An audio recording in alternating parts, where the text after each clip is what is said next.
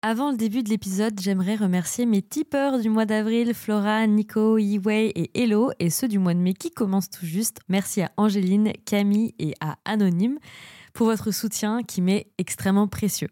Ce mois-ci, je prévois pas mal de contenu, notamment des délits audio pour le Festival de Cannes. J'ai donc investi bien sûr dans le voyage, mais aussi dans des micros et des câbles XLR pour vous offrir un contenu super fun, super divertissant euh, et j'espère qu'il sera bien sûr qualitatif. Donc si vous aimez mon travail et que vous souhaitez me soutenir financièrement, la page de mon Tipeee se trouve dans les notes de l'épisode. Merci et bonne écoute.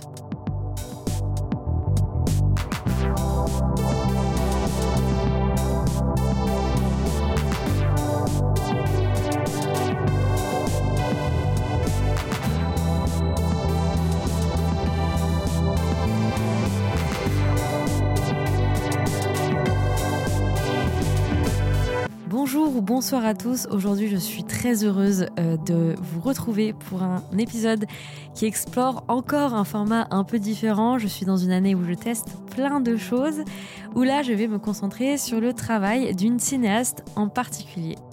Au moment où vous écoutez cet épisode, peut-être avez-vous déjà vu ou entendu parler euh, du dernier film de Kelly Ricard, Showing Up, qui est actuellement en salle de cinéma.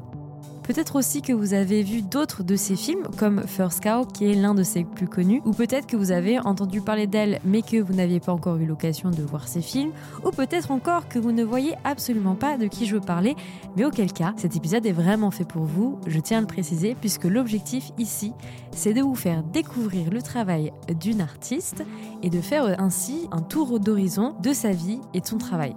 Que vous ayez vu ou non ces films, je tiens à vous rassurer, je reviendrai bien sûr sur les intrigues de la plupart de ces films dans les grandes lignes pour ne pas vous perdre, mais je vous garantis également qu'il n'y aura pas de spoil. De toute façon, les films de Kelly Ricard abordent des histoires assez simples et ne reposent pas vraiment sur des twists très foufou non plus, donc ça ne gâchera pas la découverte des films si vous souhaitez euh, les voir après cet épisode. Soyez-en rassurés.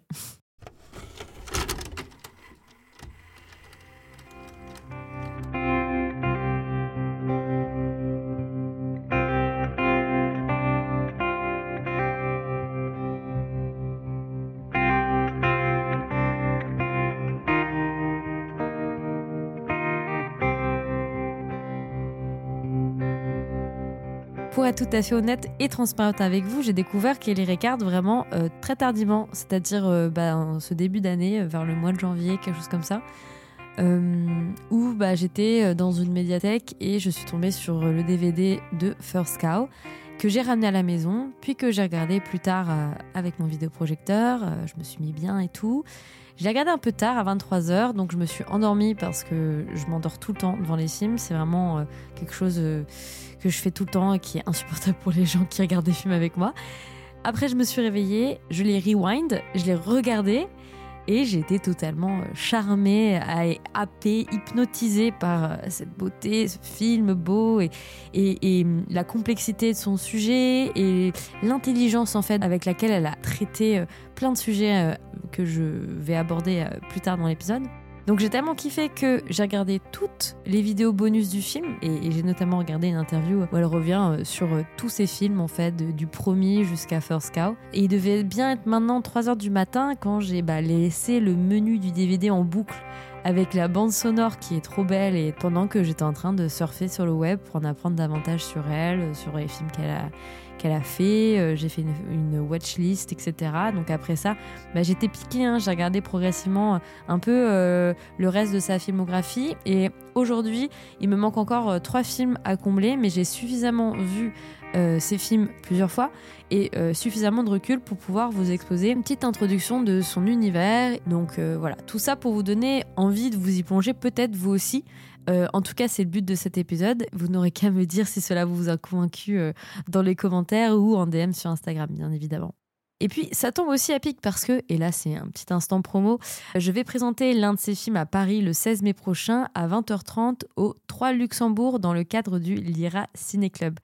Ce ciné-club a été propulsé par la réalisatrice et créatrice de contenu Jeanne Lira, que j'adore et que je suis sûre vous adorez aussi. Elle a lancé son ciné-club tout récemment et elle a eu l'extrême gentillesse de me proposer de présenter un film. Alors bien évidemment, comme j'étais dans ma phase maniaque euh, Kelly Ricard, j'ai choisi Certain Women, euh, qui est un film qui est sorti euh, en 2017 et dont je vais aussi parler dans, cet épisode. Mais si vous venez à Paris voir cette projection, ce sera l'occasion non seulement de se rencontrer en vrai, pour celles et ceux qui habitent à Paris et qui ont envie de me voir, d'échanger, de débattre autour d'un film qui est euh, très très passionnant. Et ça, c'est pas négligeable quand même. Donc, euh, toutes les infos de réservation se trouvent dans les notes de l'épisode. Je précise que les Trois Luxembourg acceptent la carte UGC limitée, mais pas en réservation, et qu'il faudra prendre les places euh, directement au guichet le soir de la projection. Donc voilà, voilà. Maintenant, retournons à nos moutons. Kelly Ricard, qui est-ce? C'est une grande question. C'est une question que je me suis posée. J'ai voulu m'intéresser un peu à sa vie. Donc, pour brièvement vous la résumer, en fait, de son enfance et de son éducation, c'est pas évident de trouver trop d'informations. En fait, c'est éparpillé un peu dans plein d'interviews qu'elle a données. Mais j'ai appris, par exemple, bah, qu'elle est née en 1964 et que contrairement à ce qu'on peut penser, parce qu'elle situe beaucoup ses films dans l'Oregon et le Montana et dans les grands espaces du nord-ouest des États-Unis, en fait, elle a grandi en Floride, à Miami. Donc, euh, rien à voir, quoi.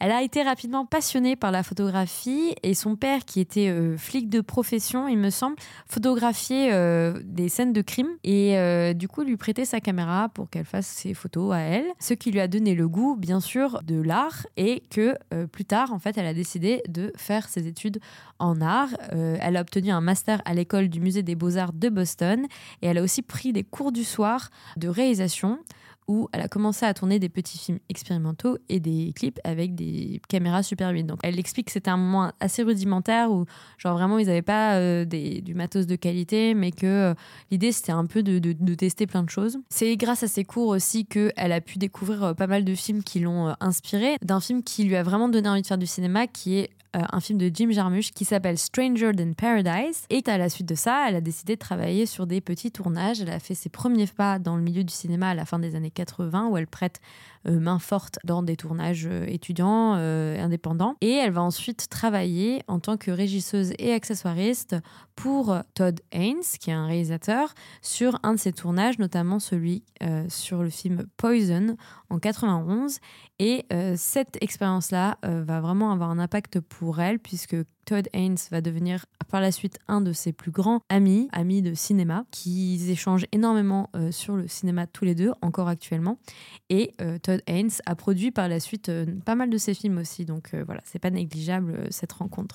En 1993, elle tourne son tout premier long métrage, River of Grass, portrait d'une mère de famille qui prend la fuite avec un homme après qu'ils aient presque commis un assassinat, quelque chose comme ça. Ce n'est pas un film que j'ai vu encore, euh, mais je sais que c'est un road movie et on verra par la suite qu'elle se rapproprie complètement des genres cinématographiques d'anthologie du cinéma américain, comme le western ou le road movie pour les revisiter. Et comme j'ai aussi dit dans mon tout premier épisode sur Thelma Louise, si vous l'avez pas écouté, je vous invite à l'écouter. Ce sont euh, des genres de cinéma euh, qui sont pourtant assez codifiés, habituellement réservés à des auteurs euh, de cinéma masculin et mettant en scène des héros masculins euh, aussi de surcroît.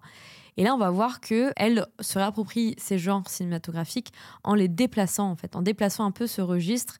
Et euh, c'est tout à fait intéressant parce qu'elle elle apporte un regard et euh, un vent de fraîcheur totalement nouveau pour, euh, pour ces genres de cinéma. Ce premier long métrage, River Grass, produit avec peu d'argent et tourné en même pas une semaine, a été sélectionné au Sundance Festival et à la Berlinale et a une petite reconnaissance critique. Malgré tout ça, il a fallu 12 ans pour permettre à Kelly Reichardt d'enfin réaliser son deuxième long métrage. Elle a longuement expliqué d'ailleurs dans des interviews qu'il a été très difficile pour elle de faire financer ses films parce que même dans le milieu du cinéma indépendant dans les années 90, la place des femmes en tant que technicienne, réalisatrice était compliquée. Elle avait du mal à trouver des producteurs prêts à, financer ses projets de, cinéma. Ce sera donc en 2006 qu'elle sortira Old Joy, son deuxième film traitant d'une amitié entre deux hommes. Et c'est Old Joy qui lui a permis de se faire d'ailleurs connaître un peu plus en Europe de manière toujours un peu confidentielle. Et lui a permis aussi d'enchaîner en 2008 avec un plus grand succès encore qui est Wendy and Lucy, un portrait euh, déchirant d'une femme sans domicile qui va euh, perdre son chien, enfin son chien va disparaître et elle va essayer de le chercher. Un film qui a été sélectionné au Festival de Cannes dans la catégorie Un certain regard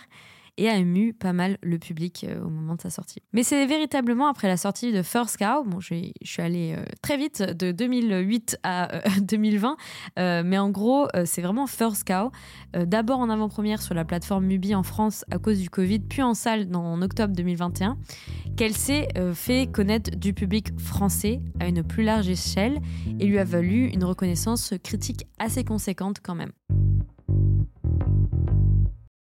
Sur les sites anglophones qui parlent du travail de Kelly Reichardt, les termes qui reviennent souvent et qui sont associés à son travail de cinéaste sont les termes minimalisme et slow film.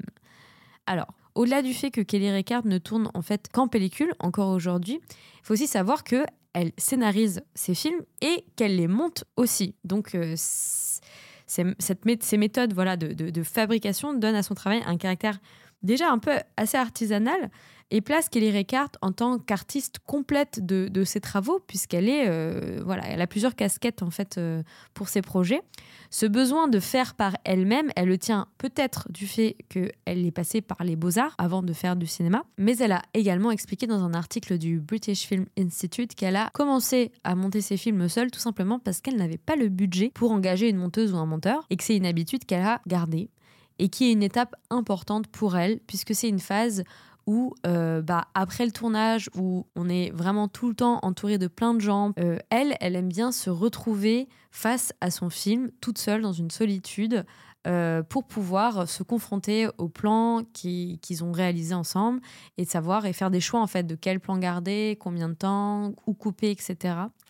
c'est vraiment une phase de réécriture qui est essentielle pour elle et qu'elle souhaite garder pour elle et c'est pour ça qu'elle édite, comme dit en anglais, editing, euh, qu'elle monte ses films. Parce qu'en fait, euh, le montage, bon, bah, on sait tous que c'est de la réécriture, c'est un choix de narration, mais c'est aussi un choix esthétique, puisque c'est dans le montage qu'on compose souvent le rythme des films euh, qu'on souhaiterait faire. Et dans les cas des films de Kelly Reichardt, le rythme est bien connu, hein. il est plutôt au ralenti. Elle est assez économe dans ses choix de plans et de coupes, et c'est ce qui donne à ses films un caractère minimaliste et, lui donne aussi une dimension de lenteur, d'indolence qui est euh, absolument euh, agréable à regarder, pour ma part en tout cas. C'est quelque chose que j'apprécie particulièrement car bah, ça challenge un peu mon regard qui est trop habitué à la vitesse des images. Il y a des films récemment qui m'ont été très insupportables à regarder tellement ils sont rapides. Je pense notamment forcément à Avatar 2 mais aussi dans le cadre du cinéma français, euh, le dernier Trois Mousquetaires m'a vraiment fatigué les yeux parce que euh, c'est hyper rapide, déjà la vitesse du montage, mais aussi de l'image. Bref, elle en tout cas, elle, elle, va expliquer aussi son point de vue. Elle explique, bah déjà c'est le rythme qu'elle aime bien, quoi. Donc c'est son rythme à elle et elle se l'explique pas. Elle dit pas que elle fait les choses volontairement lentement en fait. Euh, pour elle, c'est important dans son travail de laisser les images nous parler plutôt que d'enchaîner des plans pour nous faciliter euh, une tâche, euh, la tâche narrative, pour nous, pour nous faciliter la compréhension du film. Elle préfère prendre le temps qu'on puisse nous capter ce qui se passe à l'image, de la faire se révéler en nous. voilà, c'est quelque chose qu'elle tente de faire dans son travail. C'est une manière de rendre aussi l'audience un peu plus active lors, lors d'un visionnage. mais aussi, pour moi, je trouve que euh, prendre le temps de, d'apprécier une, une, belle image euh, dans, tous ces dans tous ces détails et tout, c'est une manière assez poétique euh, de constituer un récit, un message, ou même, ou même quelque chose de drôle ou, quelque chose, ouais, comme je disais, de poétique finalement. Et c'est là où réside la nature du cinéma que l'on dit être slow, euh, quelque chose qui est en contradiction avec ce qu'on a l'habitude de voir de manière perpétuelle, qui est simplement euh, des enchaînements d'images en continu, percutantes pour retenir notre attention, parce qu'on a de moins en moins d'attention à accorder aux images, que ce soit dans nos téléphones, à la télévision, dans les séries ou le cinéma. Il y a peu de place accordée à des moments longs, à des plans un peu plus longs, tout va très vite, qui est un peu à l'image de, notre société euh, très globalisée dans son ensemble où on a vraiment plus de temps à accorder euh, juste à la beauté de, ce qui est inactif, euh, à la beauté de, la patience en fait. J'ai moi-même beaucoup de mal à rester concentré euh, longtemps sur, sur des vidéos ou sur des films quand je suis chez moi. Raison pour laquelle je vais beaucoup dans les salles de cinéma parce que c'est une contrainte que je me donne de me dire bah en fait là tu vas pas tu restes concentré sur ce que tu vas regarder et je me force aussi à regarder des contenus de plus en plus longs parce que je sens très bien que mon attention est, beaucoup plus courte qu'avant. Je sais pas si ça vous fait ça aussi, mais moi ça fait ça.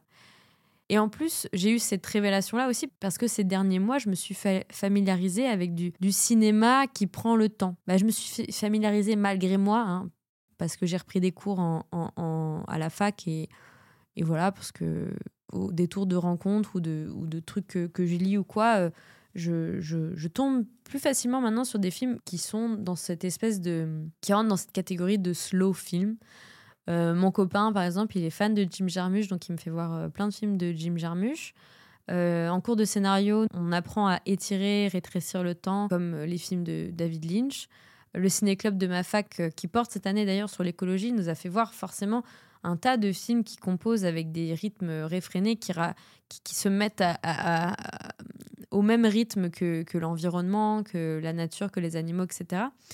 Euh, je pense à un film en particulier qui s'appelle euh, Tropical Malady euh, d'Apichapong Veracetakul, où le désir entre deux hommes en Thaïlande prend forme dans voilà la langueur et l'errance en ville comme dans la forêt. Il y a toute la deuxième partie du film qui est une très lente, lente, lente, lente quête dans une forêt, d'un homme dans une forêt. En fait, c'est très beau, mais c'est aussi assez éprouvant à regarder, honnêtement. Très récemment aussi, j'ai vu euh, Paysage dans le brouillard de Théo Angelopoulos dans le cadre d'un cours sur, euh, sur, euh, ce, sur ce réalisateur, qui est un réalisateur très difficile à, à appréhender, à, voir, je trouve, puisqu'il est obsessionnel des plans très longs très larges avec beaucoup de personnages où en fait si t'as pas les clés, si t'as pas le contexte autour du film, le contexte de l'histoire de la Grèce ou de sa vie à lui, qui est voilà très difficile à comprendre, Paysage en brouillard et je trouve celui qui est, pour l'instant, de celui que j'ai vu, celui le plus simple à regarder en tout cas, mais euh, la beauté de ce film réside vraiment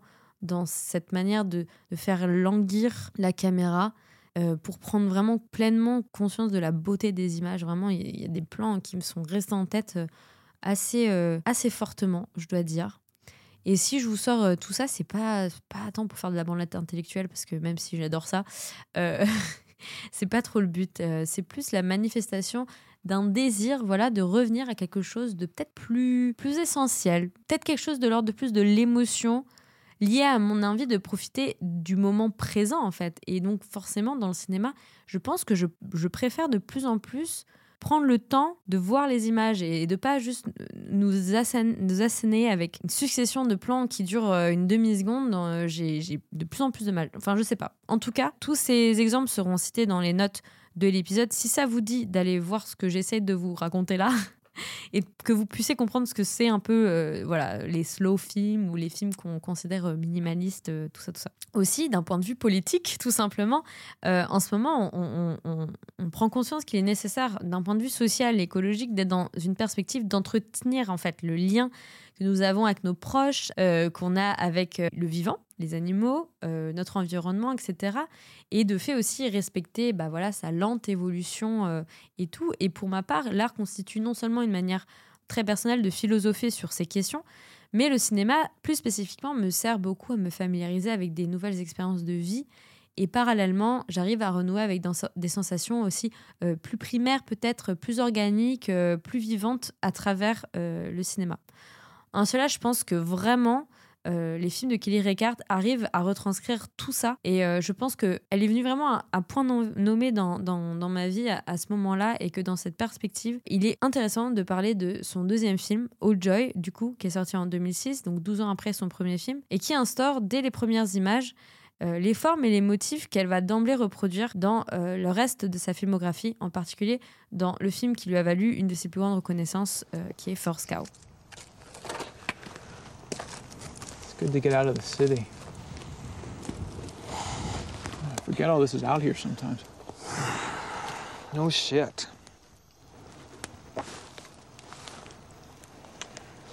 It's not like there's any big difference between the forest and the city, though. You know what I mean? It's all one huge thing now. There's trees in the city and garbage in the forest. What's the big difference, you know? All Joy présente un synopsis assez simple, comme la plupart des films de Kelly Reichardt, c'est toujours bon, bah voilà, des moments de vie, comme des sortes de chroniques de l'ordinaire. Et euh, du coup, dans, dans, ce film, on, a deux personnages, Mark et Kurt, qui sont deux amis d'enfance qui ne se sont pas vus depuis euh, plusieurs années. Kurt, il va proposer à Mark de partir camper dans un grand parc national près de Portland, dans l'Oregon.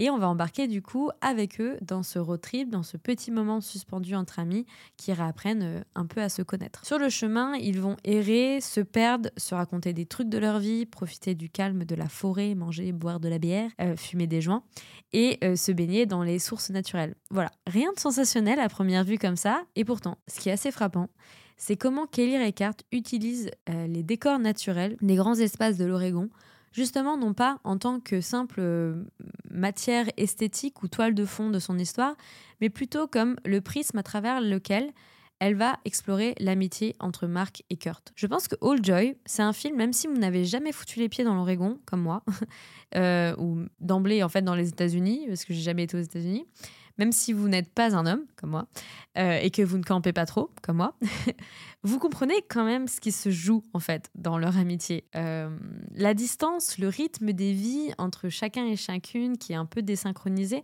fait qu'il est difficile parfois d'entretenir des amitiés sur le long terme et ça constitue bah, une souffrance pour beaucoup de gens, je pense. Et euh, en particulier avec la vie qu'on peut mener euh, quand on approche de la trentaine, qu'on rentre dans la vie active, qu'on peut-être qu'on fonde une famille, qu'on a d'autres priorités, d'autres projets, on a tendance à, à, ne plus penser à tout ça et refouler davantage cette souffrance et cette tristesse en fait de voir que on se, on s'éloigne beaucoup de, de, nos proches et de nos amis. Du coup, dans le film, d'un côté, justement, il y a Marc qui semble pas vraiment impacté par ça, parce que, comme je le disais, euh, Marc, c'est un, personnage qui, lui, est assez ancré dans sa vie. Euh, il a une femme qui va avoir un enfant, il a une maison, un chien, bref, il a, il a tout ce que euh, l'américain moyen rêve d'avoir en théorie. quoi. Et Kurt, d'un autre côté, c'est plutôt un homme vagabond. Euh, qui lui va de place en place, de ville en ville, vivre un peu sa vie, quoi. Il est un peu route. Et lui, pour le coup, il verbalise vraiment l'impression qu'il a de perdre un ami qui lui est cher. On sent que d'ailleurs Kurt est quelqu'un qui est beaucoup plus dans la verbalisation de, ses sentiments, qui dit une phrase absolument magnifique. Il dit Sorrow is nothing but worn out joy. Ce qui veut dire en français La peine n'est rien d'autre qu'une joie passée. Et le film s'intitulant Old Joy, son interprétation est donc assez claire, c'est bien de la fin d'une amitié dont il est question ici. Et là, avec, avec ce titre-là et cette citation, on comprend que ce n'est pas vraiment euh, une belle résolution à la fin, ça va être plutôt une résolution en demi-teinte de leur amitié. Que Kelly Reichardt plante du coup son décor dans les grands espaces du nord-ouest américain en faisant défiler dans ce road movie les alentours de Portland qui mêlent les grandes forêts foisonnantes en même temps que les paysages industriels, et en plaçant ses protagonistes qui tentent de renouer une amitié au milieu des bois entourés de quelques déchets euh, laissés par d'anciens campeurs, ce que nous signifie la cinéaste, c'est que nos relations humaines sont impactées autant que l'environnement par cette vie effrénée et normée que nous impose la société de surproduction et de surconsommation. Et que tout cela nous empêche sans doute d'entretenir nos relations entre nous-mêmes et notre environnement. À plusieurs reprises, Kurt et Mark échangent autour des questions liées à la pollution sonore notamment et à la surpopulation, Kurt rassurant son ami sur le fait que là où ils iront, ils seront seuls, en paix et dans le silence. Il a d'ailleurs tout un speech sur le silence que je vous laisse apprécier juste ici.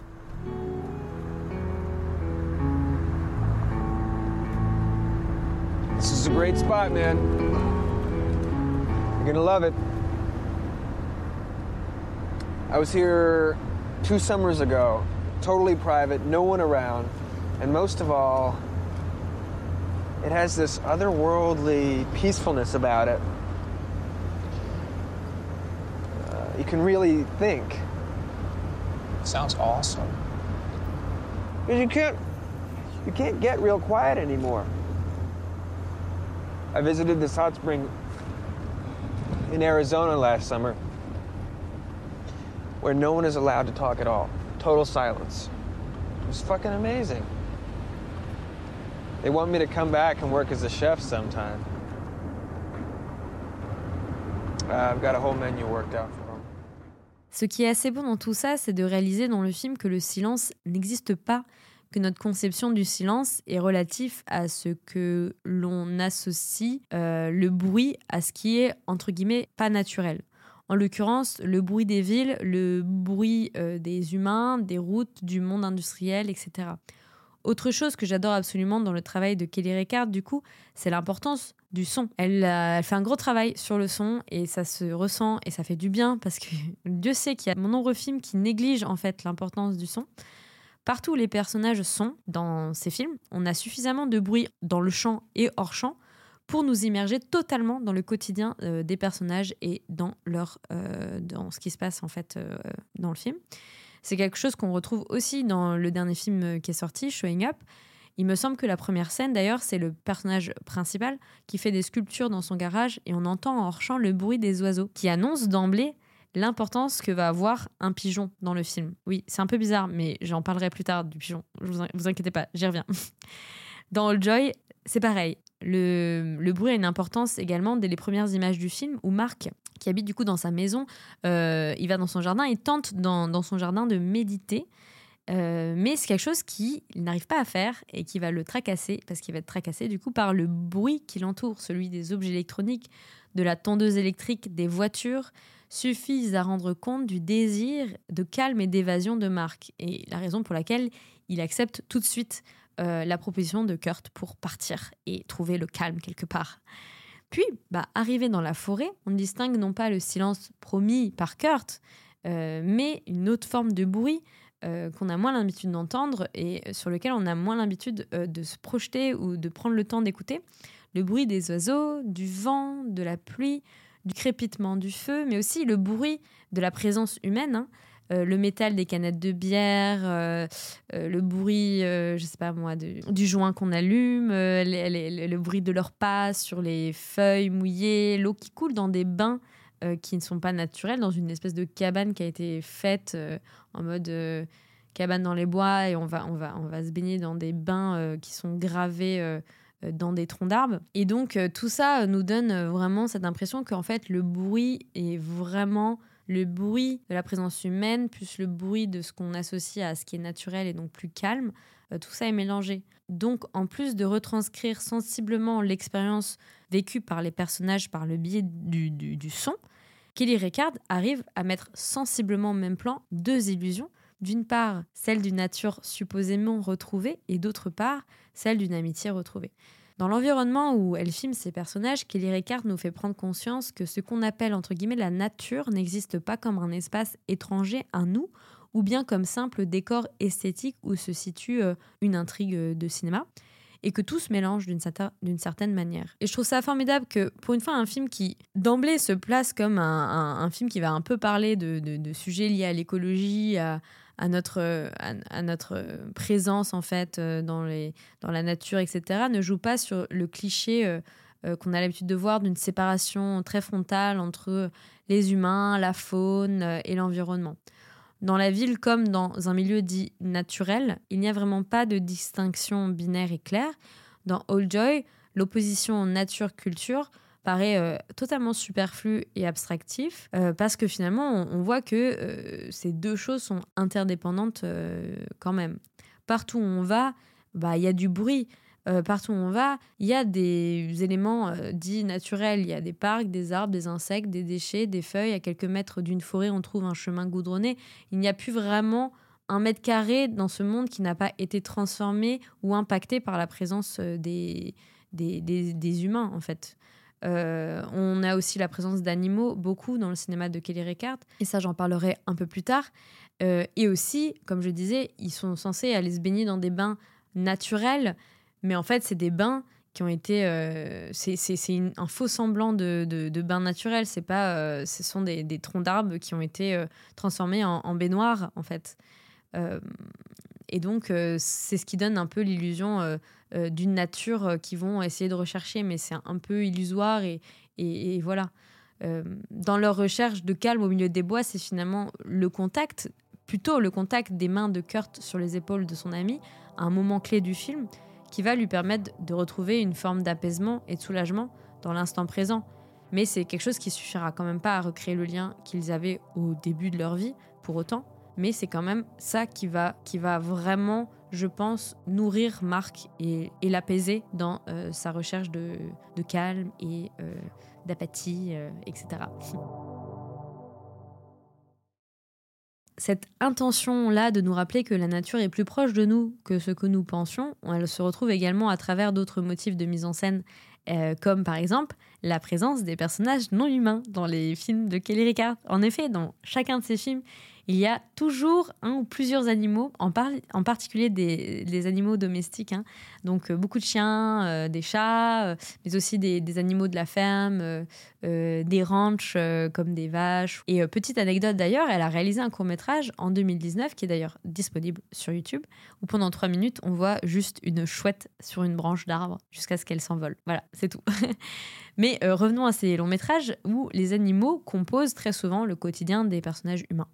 Ce qui est vraiment touchant dans la manière qu'elle a d'inclure ces personnages animaux, c'est qu'ils ont souvent beaucoup d'importance, enfin beaucoup, parfois pas beaucoup, mais bon, ils sont quand même là dans le déroulé euh, de l'action, de l'intrigue. Ils ont un certain impact sur la vie des personnages euh, humains, que ce soit au travers de leur présence ou bien de leur absence. Je pense notamment à son troisième film, Wendy and Lucy, en 2008, où toute l'intrigue et la tension narrative reposent sur l'absence de la chienne de Wendy, Lucy. Wendy c'est une femme qui est dans une condition très précaire et qui n'a pas de domicile et qui, avec sa chienne et sa voiture, euh, monte jusqu'en Alaska pour trouver du travail. Et à cause d'un enchaînement de situations très compliquées, elle va euh, être séparée de sa chienne et elle va tenter de la retrouver désespérément. Donc euh, Kelly Ricard, elle a une manière très très très adorable et douce de mettre des animaux, mais elle a aussi une manière très cruelle de représenter le lien qui peut exister entre les individus et leurs animaux familiers. Et pour l'anecdote, Lucy est la vraie chienne de Kelly Ricard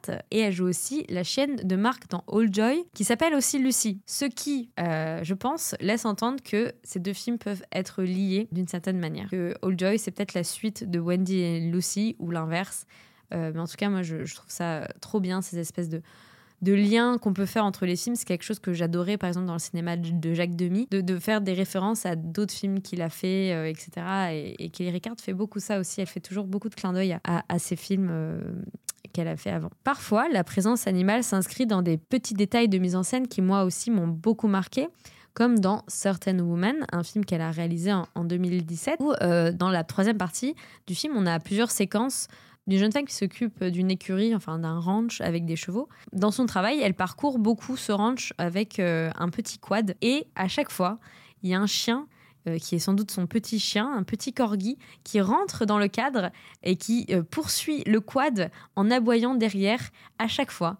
À chaque fois qu'il y a une scène où elle prend son quad pour travailler dans les enclos, etc., il y a ce petit chien qui, qui court derrière elle et c'est un running gag qui est absolument trop drôle et trop mignon.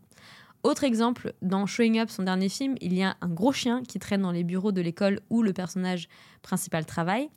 Et il y a euh, beaucoup de scènes où juste euh, le chien, il dort devant la porte sur le perron et euh, à chaque fois qu'il y a des personnages qui rentrent et qui sortent de la pièce, ils doivent enjamber le chien. Et je trouve ça trop adorable comme détail. C'est vraiment des, petits trucs comme ça, mais de mise en scène, qui suffisent déjà à instaurer une forme de réalisme. Ouais, dans, dans l'intrigue, dans la mise en scène, quelque chose qui se rapproche directement de notre quotidien, qui nous touche en fait, qui nous renvoie à, à chez nous, à la, à la maison.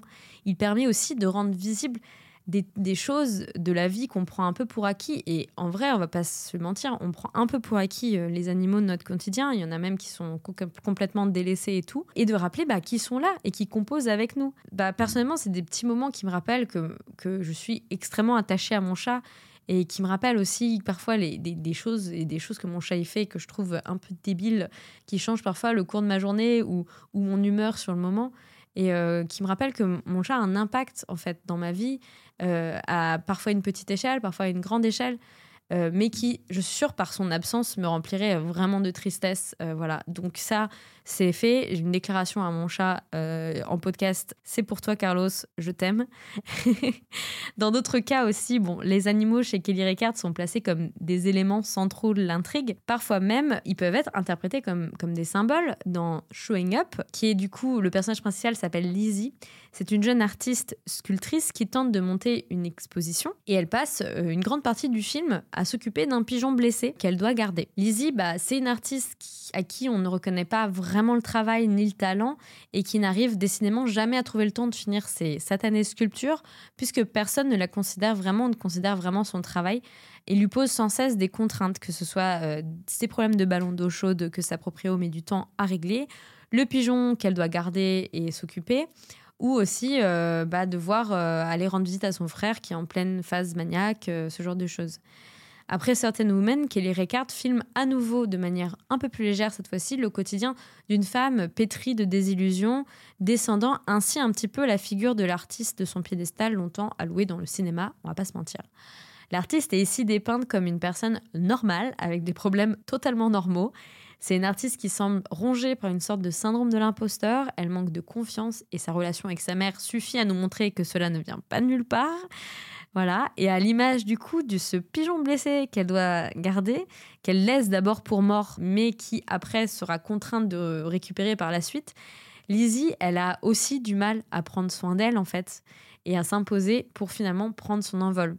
Et c'est à travers l'idée de prendre soin de ce pigeon qu'elle va elle-même réaliser qu'il est temps pour elle de own up et euh, de dire ce qu'elle pense et qu'elle a ce qu'elle a sur le cœur. Et comme il est coutume de le voir dans le cinéma de Kelly Reichardt, la normalité de son personnage dénote à côté de la richesse de ce qui se passe autour d'elle laissant la part belle à la contemplation du cadre et de ce qui se passe en dehors de l'histoire, puisque euh, Kelly Ricard met beaucoup de temps à instaurer euh, l'espace dans lequel vivent ces personnages.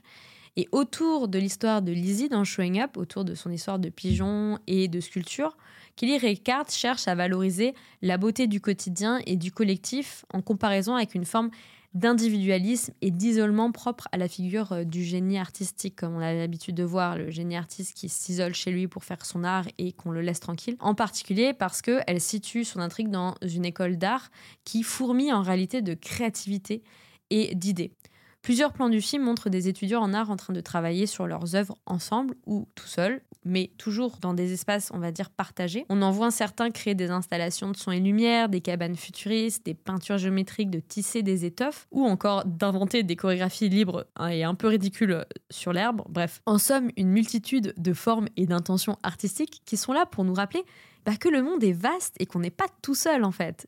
Et qu'il est doté surtout de beaucoup de choses intéressantes à regarder et à créer collectivement. Cet éloge de l'art a quelque chose d'extrêmement doux et de rassurant, et c'est vraiment quelque chose qu'on retrouve beaucoup dans le cinéma de Kelly Ricard, cette douceur en fait, et permet de mettre en perspective la trajectoire de Lizzie et de lui rappeler pourquoi elle fait ce qu'elle fait avant tout, avant la reconnaissance de ses pairs, avant l'argent, avant la gloire personnelle, mais juste le plaisir de faire quelque chose de ses mains qui nous émeut et qui nous rassemble. Kelly Ricard prend le temps de filmer les gestes euh, des tâches du quotidien, du travail aussi, de la création. Et l'attention portée ainsi aux choses qui nous environnent est une manière pour la cinéaste de célébrer, euh, encore une fois, l'art et la poésie du quotidien, quelque chose qu'on retrouve aussi d'emblée euh, dans First Cow. What's your name? King Lu. So they call me. You? Otis Figowitz. They call me Cookie.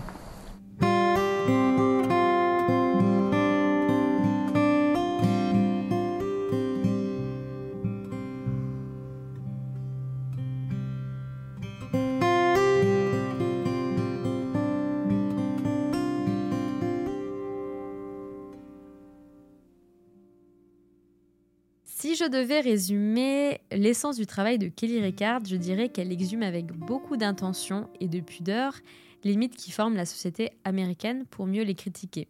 Que ce soit avec Showing Up, où elle décale l'image de l'artiste girl boss et self-made de façon assez anti-spectaculaire, ou bien en s'attaquant de front au folklore du rêve américain, avec First Cow, sorti à l'automne 2021 en France. First Cow s'ouvre par ailleurs sur une séquence qui se situe à notre époque d'une femme qui déterre de ses mains le squelette de deux hommes. Cette espèce de prologue contemporain nous instaure déjà la matière qui sera examinée ici. Sur le sol des États-Unis d'Amérique se cachent les vestiges d'un passé complexe sur lequel il faut se pencher. First Cow est l'avant-dernier film de Kelly Reichardt et est devenu, je pense, je crois, mon préféré de sa filmographie, vraiment. Il est basé sur le roman de John Raymond, The Half-Life, qui co-scénarise le film et qui est d'ailleurs co-scénariste de plusieurs de ses films. First Cow se situe en réalité en 1920, là où Cookie, un cuisinier précaire, tente de survivre dans les bois hostiles de l'Oregon et de sa communauté de pionniers composée de trappeurs et indiens d'Amérique travaillant pour le commerce des fourrures, ainsi que des colons britanniques et des migrants venus des quatre coins de la Terre pour construire une nouvelle vie ailleurs. Alors je connais pas très bien cette période de l'histoire euh, américaine, mais il me semble que l'Oregon a été euh, l'un des États les plus prolifiques en matière de commerce de fourrure de castor, et c'est un sujet d'ailleurs qui va revenir dans, dans le film. Au cours euh, de son travail en tant que cuisinier pour des trappeurs, il fait la rencontre de King Lou en lui sauvant la vie. Il le retrouve nu comme un verre euh, dans les bois, il le prend sous son aile, le fait dormir dans sa tente, et ils vont vraiment devenir super copains. À tel point que King Lou va l'amener chez lui et ils vont constituer ensemble un petit foyer paisible et rudimentaire. Jusqu'au jour où l'administrateur euh, de la ville, d'une compagnie euh, britannique, euh, très fortuné qui s'appelle le facteur chef, s'importe pour lui-même une vache à lait sur le territoire. King Lou y voit alors l'opportunité de s'extraire de leur vie de misère et propose à Cookie de monter un business de beignets avec le lait de cette vache qu'ils vont traire dans la plus grande clandestinité. Qualifié d'anti-western à sa sortie, on mesure avec First Cow toute la prouesse de la réalisatrice à se réapproprier un genre cinématographique d'anthologie et typiquement viril qui est le western en l'examinant de plus près et en déconstruisant par conséquent la figure du cow-boy conquérant les terres de l'ouest d'Amérique.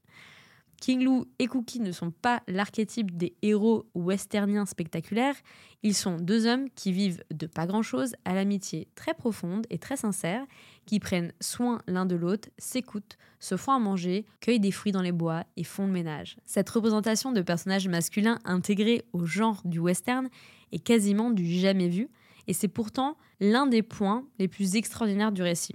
À travers leur relation, Cookie et King Lou démystifient une idée que l'on se fait d'une quelconque origine entre guillemets de la virilité dans un cadre et un terrain hostile, en l'occurrence ici le western, qui sert souvent de mise en spectacle d'une forme de masculinité hégémonique qui se base euh, voilà, sur un fort tempérament et des conflits armés. Quoi. Dans First Cow, Kelly Reichardt relève le pari de quand même créer un film qui se base sur une forme de tension et de suspense narratif, dans une forme de violence qui se situe plutôt du côté de la représentation des inégalités sociales. En effet, l'entreprise de Kinlou et Cookie est très risquée puisque la vache est la propriété d'un homme de pouvoir qui n'hésitera pas à les tuer pour les punir de ce crime. Dans sa volonté de recréer un western, Kelly Reichardt expliquera donc qu'elle a eu depuis toujours une image très biaisée, une image d'épinal de cette période de l'histoire américaine à cause justement bah, des films de western avec lesquels elle a grandi et du mythe de la conquête de l'Ouest. Mais qu'en faisant des recherches pour son film, elle a lu les journaux de l'époque et s'est vite aperçue que le quotidien des hommes et des femmes était plutôt banal et qui, elle, aspiraient à une vie prospère, euh, loin de leur pays, loin des armes et de la violence représentées euh, dans les westerns. Et c'est de cette réalité-là qu'elle a voulu parler afin de porter un regard neuf et nouveau sur l'histoire des États-Unis. Les sujets liés à l'argent et à la classe sociale sont centraux puisqu'au travers de la trame des beignets clandestins, se cachent les racines des inégalités sociales et économiques d'un pays déjà régi par le commerce et le capital. Et le sujet culminant de Kelly Ricard, c'est finalement celui de l'identité, puisque le film prend véritablement le temps de nous instaurer la place des uns et des autres dans cette société déjà très bien hiérarchisée et euh, déjà euh, désillusionnée euh, par le mythe de la conquête de l'Ouest. Les personnages issus des différents coins du globe composent bien sûr avec les peuples natifs qui sont très présents dans le film, où la violence décrite ne se forme pas de manière binaire, colons blancs chassant et tuant les Indiens, mais bien à travers une domination beaucoup plus complexe. Elle est ici représentée de manière plus réaliste. Les peuples natifs sont à la botte de la compagnie britannique et du chef acteur en les faisant travailler dans le commerce de fourrure ou encore en épousant les femmes indiennes ou en les engageant, les hommes, en tant que domestiques slash esclaves. On comprend que le pouvoir et l'argent sont détenus du coup par celui qui possède les moyens de production et du coup qui possède la thune. Hein. Donc le chef acteur qui possède la vache, qu'il a acheté, qu'il a a pu importer dessinant ainsi les contours de ce qui semble déjà être le berceau des inégalités sociales et économiques d'un pays en crise. Le film fait inévitablement écho à l'actuelle situation aux États-Unis. Le rêve américain, pour toute personne, pour toutes les personnes qui ont migré là-bas, se décompose devant nous là où l'écart de richesse se creuse d'année en année. First Cow porte ainsi sur cette histoire le regard d'une Amérique déjà perdue d'avance et désenchantée, hagarde au milieu des bois magnifiques. I see something in this land I haven't seen before. Pretty much everywhere has been touched by now. But this is still new. More nameless things around here than you can shake an eel at.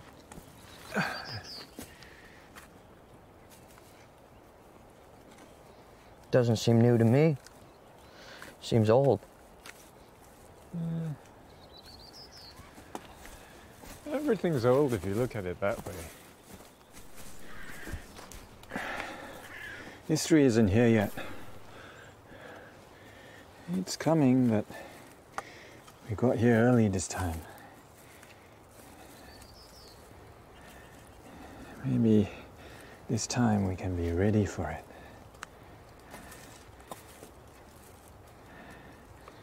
We can take it on our own terms.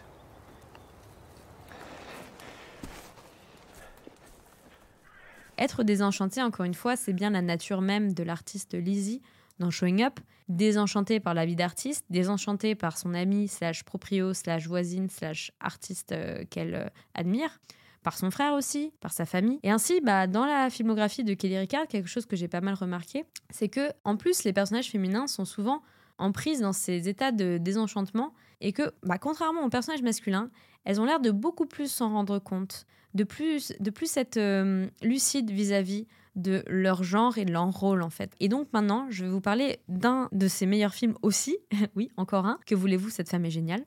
Euh, je vais parler de Certain Woman qui est sorti en 2017 et que je vais présenter au Ciné Club le 16 mai prochain au Luxembourg à Paris.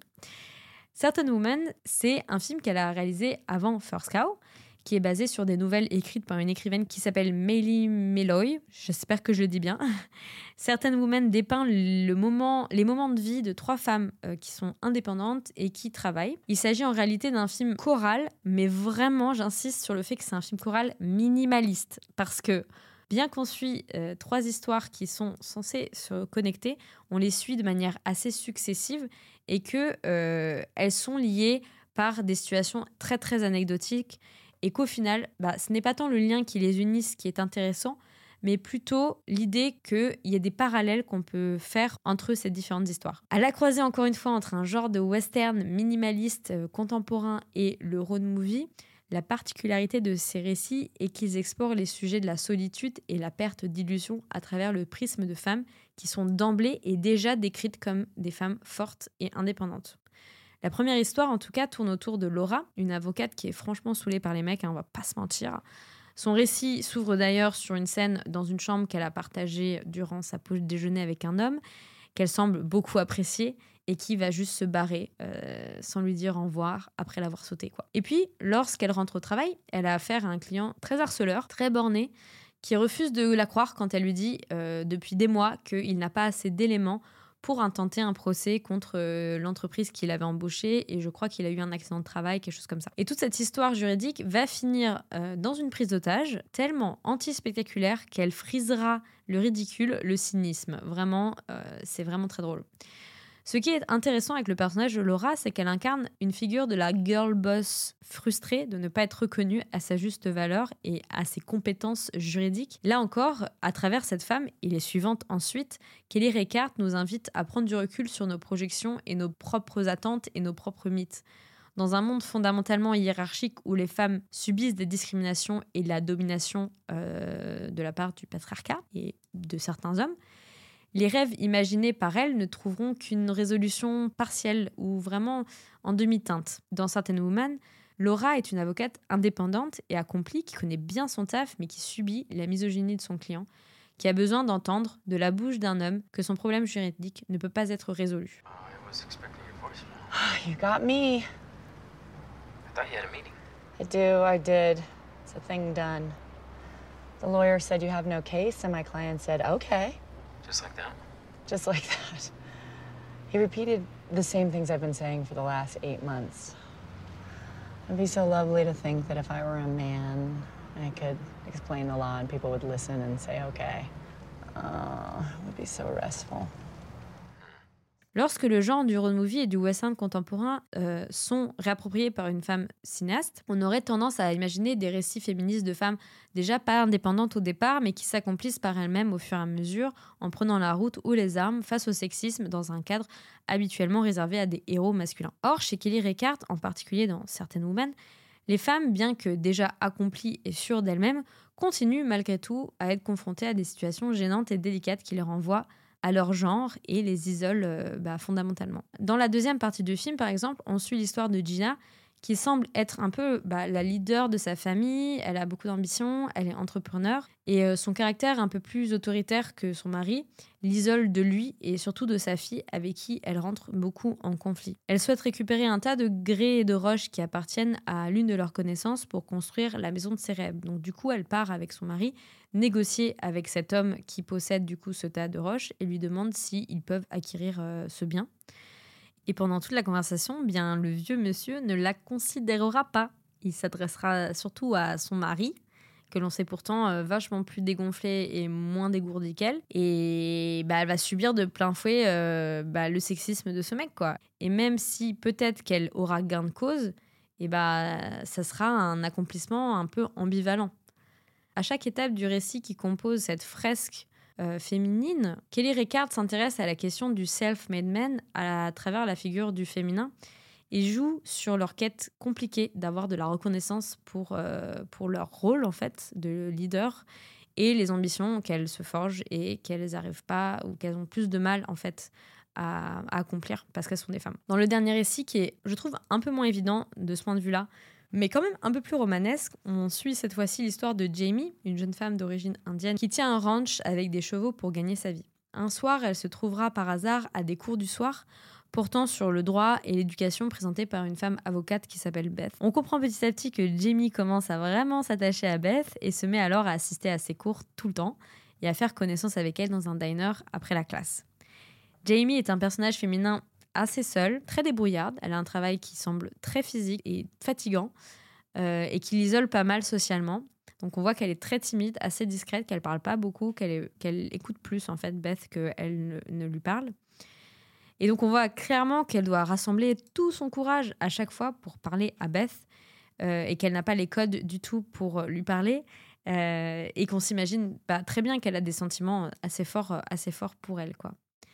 C'est ce même courage qui la poussera à sortir de sa zone de confort et de l'isolement du ranch pour prendre la route et aller se confronter vers l'inconnu afin d'atteindre le but qu'elle s'était fixé et exprimer les sentiments qu'elle a pour Beth et euh, voilà euh, se surpasser entre guillemets. Puis bah je vous laisserai découvrir euh, comment ça se termine mais je trouve encore une fois que c'est une résolution en demi-teinte. c'est un peu le sujet de Certain Woman. Comme son nom l'indique, Certain Woman n'est pas tant le récit de certaines femmes, qu'il est celui de femmes certaines de leurs rêves et de leurs aspirations, malgré les sacrifices et la solitude que cela puisse engendrer. Tout ce que je vous raconte peut paraître assez pessimiste comme ça, alors qu'en fait le style de Kelly Ricard est encore une fois et tout du long plutôt doux et délicat, souligné par euh, une photographie magnifique signée euh, Christopher Blauvelt, euh, qui est entre autres son chef opérateur sur tous ses films. Et euh, du coup, euh, toute la beauté des plans des films de Kelly Ricard est due à cet homme qu'on peut saluer et embrasser franchement. Bravo Christopher. Mais moi, ce qui me touche particulièrement, c'est que c'est pas des films pessimistes parce qu'elle elle filme ces portraits de femmes avec tellement d'empathie, pas de pitié, vraiment de l'empathie, avec tellement de douceur et de compréhension que euh, qu'on est forcément touché par ces trajectoires de vie, qu'on est touché par leur vie en fait. et moi personnellement, ce qui, ce qui me plaît aussi, c'est que, euh, et pas que dans certaines Women, mais aussi dans d'autres de ses films, j'arrive plus facilement à m'identifier euh, à ces personnages parce qu'elle ne les idéalise jamais en fait. Elle ne les met pas sur un piédestal. Elle n'essaye pas de nous, de nous faire des personnages qui seraient euh, des héros tout le temps quoi. moi je ressens personnellement beaucoup de soulagement en voyant ces récits de femmes qui me renvoie à mes propres accomplissements, mes propres échecs, euh, mes accomplissements qui sont des accomplissements personnels et où j'ai réussi à aller au bout, mais où quand même, je, je peux pas m'empêcher de penser parfois, si j'avais été un, un, un, mec, si j'avais une paire de couilles, peut-être que je serais encore plus loin. C'est une question, je pense, que beaucoup de femmes se posent en vrai. Parfois, euh, ne serait-ce que pour chercher du travail ou quoi, on se pose 10 000 questions avant d'envoyer notre candidature parce qu'on parce qu'on on- se dit qu'on doit cocher toutes les cases de l'annonce, alors que je crois qu'il y a eu des, des- des études sur ça, il me semble, où les mecs, eux, euh, s'ils cochent 50% des demandes de- d'une annonce euh, de, de- de- boulot, euh, ils y vont, ils se posent pas la question. Moi, de plus en plus, quand je fais des choses, je me dis toujours, et c'est super triste de se dire ça quand même, quand on y pense, euh, qu'est-ce que ferait un mec? Et bah, malgré ça, malgré ça quand même, ça ne suffit pas, en fait. Et c'est ce que le film te dit. Et il te dit, en fait, que tu sois accompli, que tu aies euh, des connaissances juridiques incroyables, que tu es une avocate super et que T'as beau faire tout, tout ce que tu peux, en fait, en dehors de ton genre, en fait, parce que même quand tu travailles, tu penses pas que t'es une femme, tu te dis pas, je suis une femme, donc je devrais faire ça, ça, ça. Non, tu fais ce que tu dois faire et ce que tu penses être juste. Et ben malgré ça, on te renvoie quand même toujours au fait que euh, tu es euh, une femme et qu'on va moins t'écouter, moins t'entendre, moins dre- prendre en compte ce que tu dis. Alors, c'est pas pour faire du complotisme ou quoi, euh, c'est pas du tout le but, c'est juste, je- le film l'aborde de, de manière à te montrer que c'est très subtil en fait. C'est vraiment par des regards et des phrases et des choses qu'on dit euh, et des actions qu'on arrive à, à le sentir. C'est pour ça que je trouve que Certaines Women, c'est un film qui devrait être vu par des femmes et par des hommes surtout, pour comprendre en fait ce qu'elle essaye de, nous expliquer là-dedans. Personnellement, c'est un film qui, me- fait euh, réfléchir à mon, boulot aussi de podcasteuse de cinéma. Euh, J'ai beaucoup de femmes qui m'écoutent sur ce podcast, parce que j'aborde des sujets euh, qui les touchent peut-être un peu plus. Mais aussi, euh, faut pas se leurrer, les applications d'écoute me référencent en tant que podcast féministe parce que je suis un podcast cinéma qui a choisi d'aborder parfois des films à travers le prisme des questions de représentation, de genre à l'écran, etc. Et aussi parce que je mets en avant dans mes chroniques le travail de femmes réalisatrices et tout. Je me bataille assez quand même pour euh, que j'arrive à, rêver dans la catégorie cinéma sur Spotify que je n'arrive pas. C'est pas vraiment tout le temps une question de tag, c'est une question aussi de euh, ma ligne éditoriale euh, trop féminine, entre guillemets, je crois. Peut-être que je me gourconde totalement, mais peut-être que ces applications favorisent encore ce biais-là, favorisent un biais sexiste qui est, euh, est celui-là. Parce qu'en vrai, mon podcast n'est pas dénué de cinéphilie pour autant, je pense. Et parfois, je ne parle pas que de féminisme. Euh, ça fait plusieurs épisodes euh, que je traite de plein d'autres sujets et de choses qui, quand j'écoute ou que je lis des critiques euh, écrites par des hommes, bah, je dis euh, pas la même, peu ou pro la même chose, peut-être pas, mais où je, révèle les mêmes motifs que moi-même j'ai vus dans certains films. Et donc, voilà, Euh, ça fait partie de ce genre de limites-là. Euh, si, si je devais peut-être retranscrire quelque chose du, film Certain Woman à mon propre travail en tant que podcasteuse cinéma, c'est peut-être c'est peut-être de ça dont il s'agit. Je sais pas. Je suis dans une réflexion euh, personnelle. Bref, euh, je sais pas trop comment conclure. Euh, conclure, ça n'a jamais été mon fort. Je déteste les fins de tout, les fins d'histoire, les fins de la vie, les fins de, de- des amitiés. Je déteste la fin des choses. Donc je n'arrive pas à conclure, mais de toute façon, vu la longueur de l'épisode, euh, je serais carrément surprise que vous soyez nombreux et nombreuses à être arrivés jusque-là. Mais si c'est le cas d'ailleurs, que vous êtes sur Spotify, n'hésitez pas à faire un commentaire pour me dire que vous êtes arrivés jusqu'à la fin. Ça me ferait très plaisir. Et d'ailleurs, si vous arrivez à la fin et que vous voulez me laisser un commentaire, vous avez qu'à me dire si oui ou non euh, vous avez vu les films de Kelly Reichardt, si ça vous donne envie et si vous avez vu ces films, lesquels, lequel est votre préféré. Voilà, on va dire ça comme ça. Mais si je devais dire une seule chose pour conclure, c'est que je pense sincèrement que Kelly Reichardt fait partie des réalisatrices et des réalisateurs, parce que je, je la mets vraiment, euh, je fais pas de catégorie. Pour moi, c'est une réalisatrice parmi tous les cinéastes les plus importants de cette première moitié du 21e siècle. Sincèrement, je trouve qu'elle apporte un regard vachement singulier et sincère sur énormément de sujets, sur beaucoup de choses. Elle a un regard aussi très nuancé. On peut appréhender ces films à travers tellement de prismes et tellement de lectures, de l'histoire des États-Unis, de l'héritage de ces mythes, euh, du rêve américain, de la conquête de l'Ouest, sur euh, l'idée, euh, la question des inégalités sociales, la place des animaux dans notre société, la place des femmes, et aussi un rapport à la nature et à l'écologie qui est aussi vachement juste et qui s'inscrit véritablement dans l'esthétique même de ces films que je trouve vachement fascinant et qui la rend euh, totalement contemporaine et, vraiment euh, c'est une cinéaste à regarder aujourd'hui euh, pour toutes ces raisons. Donc voilà, vraiment j'espère qu'avec cet épisode je vous aurai donné envie de voir ou de revoir les films de Kelly Reichardt. Il me tarde vraiment d'avoir vos retours sur tout ça, soit en commentaire comme je l'ai dit, soit aussi sur les réseaux sociaux. Euh, vous pouvez euh, partager euh, le podcast autour de vous. Vous pouvez aussi me parler. mes DM sont ouverts sur Instagram. Le Instagram de Cinérameuf sera dans les notes de l'épisode. Et puis, on pourra aussi échanger en vrai si vous êtes à Paris la semaine prochaine. Je le rappelle, vous pourrez découvrir Certain Women de Kelly Reichardt et en discuter en live avec moi de votre ressenti par rapport au film. Et je pense que tout ça va être vraiment très passionnant. Sur ce, je vous embrasse. Merci de m'avoir écouté jusqu'au bout. À la prochaine pour un nouvel épisode de Cinéra Meuf. out.